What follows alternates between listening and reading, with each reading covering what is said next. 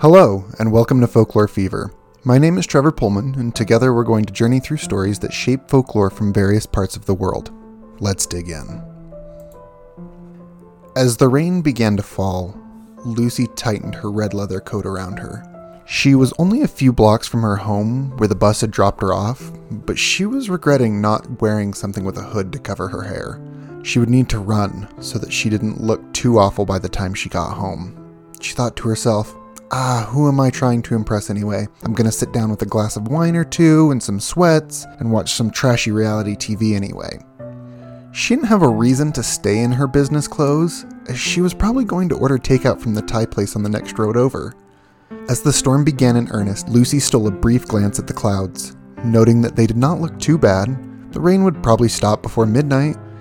She ran across a crosswalk, hurrying to avoid being splashed by a car if it drove through one of the nearby puddles. Now the rain was starting to come down hard and in sheets. She was used to this kind of weather back home in her little Midwestern farm town, but Lucy thought Denver wasn't supposed to get this much rain. It was coming down so thick she was not able to see across the street. She thought to herself that she needed to be careful to avoid any traffic. Likely because of the storm, she was the only one on the sidewalk that she could see in the limited visibility. Deciding it wasn't worth continuing to walk in the rain because it might damage her work laptop, Lucy took refuge in the doorway of a quick shop when she began to hear a sound from her childhood. Far in the distance, Lucy could hear a tornado siren begin to blare. She was very familiar with the sound as she had heard it every Saturday at noon all summer. Her little farm town tested their sirens with a religious fervor not seen outside of a monastery. The sound was fading in and out, just like Lucy was used to.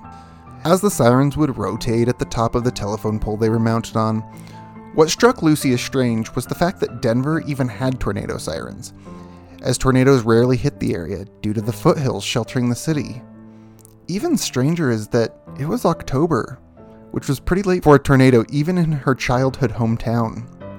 As Lucy pondered what the odds of this kind of storm hitting Denver at this time of year were, she realized that the siren she was hearing from her right, across the street, now sounded as if it was coming from behind the quick shop off to her left. Lucy shook her head and chalked the sound up to reverberation off the buildings in the foothills. Just as she put her head down to try and press forward to her apartment, Lucy saw something move in the road in front of her. She figured it must be a car as its outline was unclear due to the amount of rain still coming down. She pressed closer, only to see that the car had something sticking out of it that went much higher than any accessory for a car she knew of. It was like the car had a large tree coming out of the center of it. As she tried to figure out what this strange shape ascending from the car could be, the sound of the tornado siren began to blare directly above her. As a crack of lightning lit up the sky, Lucy was horrified at what she saw. Towering over the smaller buildings in the area was a gigantic humanoid shape.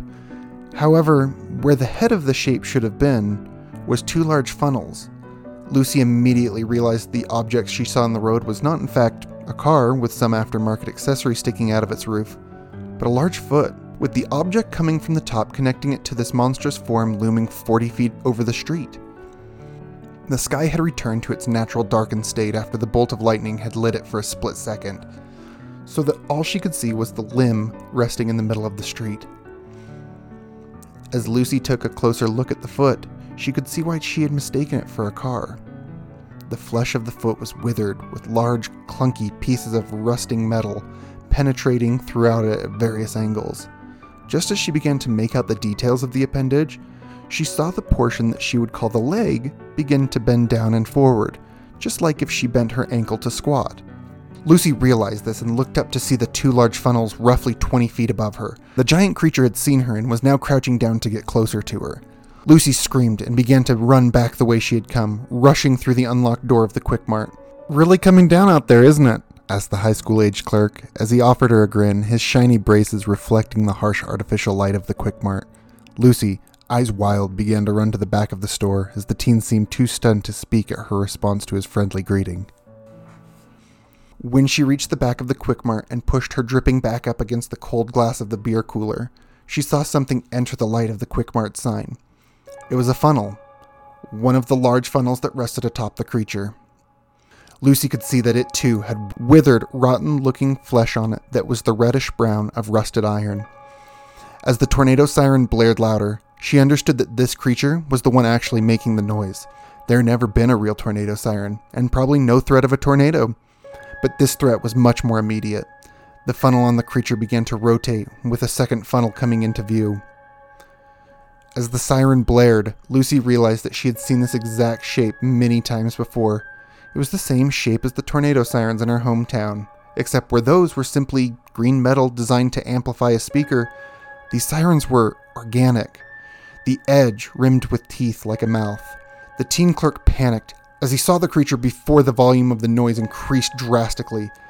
The wail shattered the glass that made up the front of the quick shop and blasted the store with a hot, rancid smelling gust of wind. Lucy winced and covered her ears with her palms, a searing pain ripping through her mind as the sound felt like it would tear her apart. The clerk, who was much closer to the creature and the windows, was not so lucky. As pieces of glass tore at his skin, he held up his hands in front of himself. Just as abruptly as the sound had struck the glass storefront, it ended. Lucy opened her eyes, which had been scrunched in pain, to see that the clerk had fallen to the counter, facing her.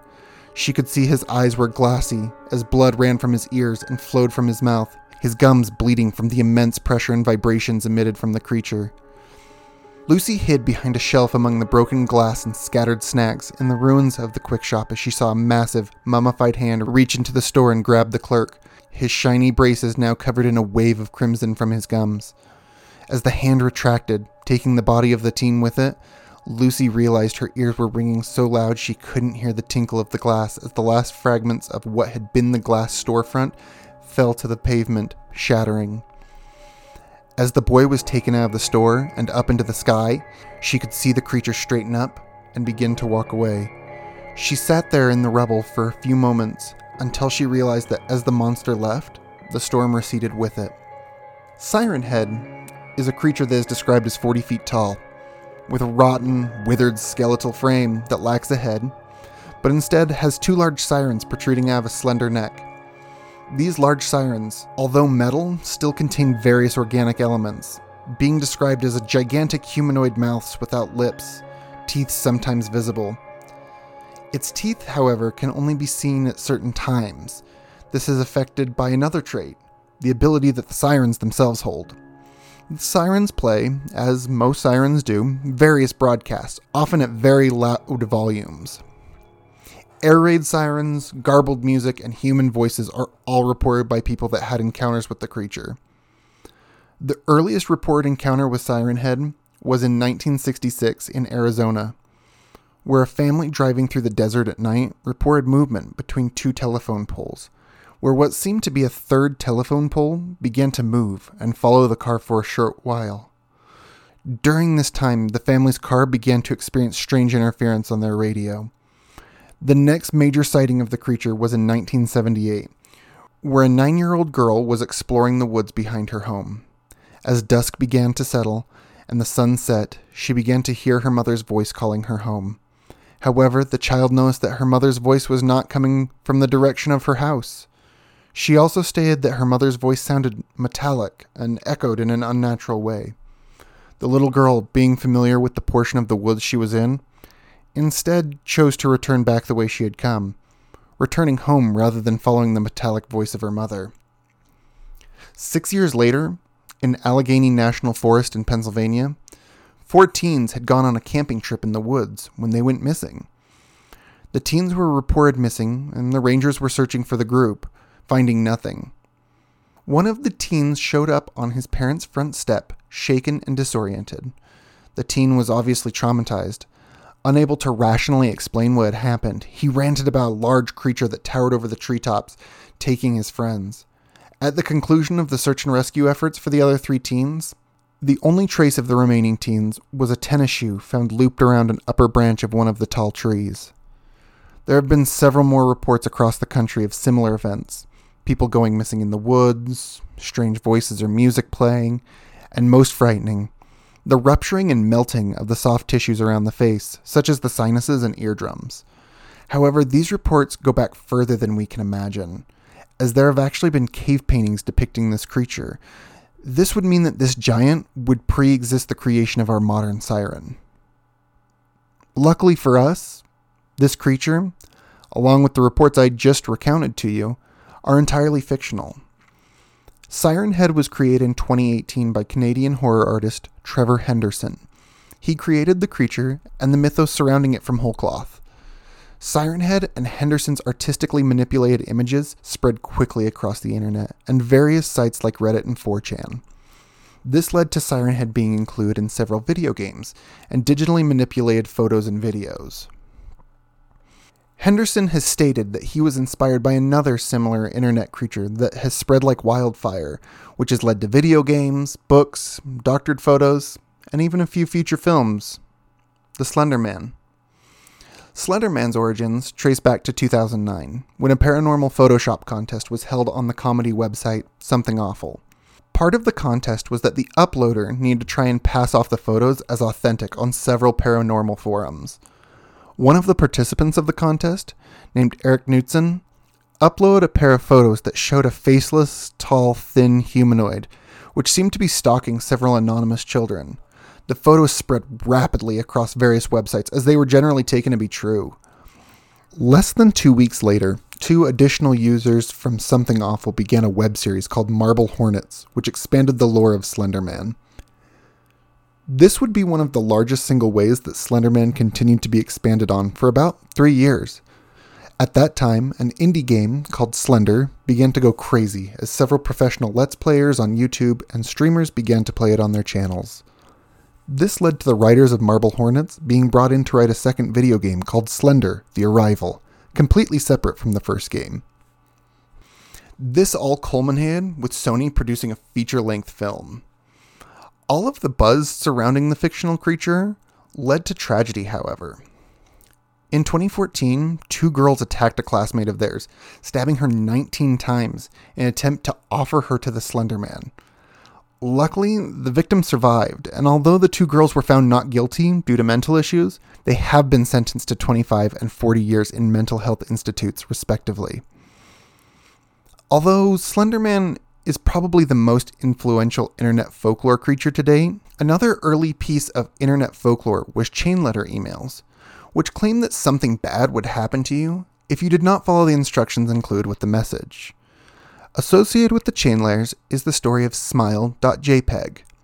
This story recounts a tale that anyone who's had an email account can relate to. Smile.jpg first appeared on 4chan's paranormal board.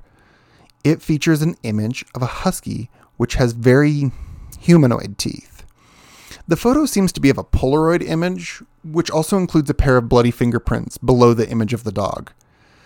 The accompanying email message would state that if the email was not forwarded, this dog in the image would visit them in their dreams. This was said to drive the victims insane, giving them horrendous nightmares night after night. If the image was still not forwarded at that point, the dog would appear in its true demonic form, dragging the victim's soul to hell.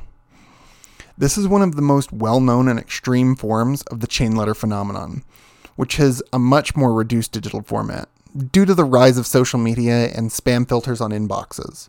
It is much easier to post on Facebook or Twitter your chain letter and promptly have someone call you out on it. These chain letters have given way to fake news stories and other online conspiracy theories, as part of this, the appearance of modern urban legends such as Slenderman or Smile.jpg has waned. To date, there hasn't been any well documented cases of any of these modern creatures appearing. But you can't believe everything you read online, right? Thank you for listening to Folklore Fever. This episode was written and researched by me, Trevor Pollmann. The opening theme is by Myuu, you can find more of his excellent work at thedarkpiano.com. If you would like to contact the podcast, please send an email to folklorefever at gmail.com. See you soon.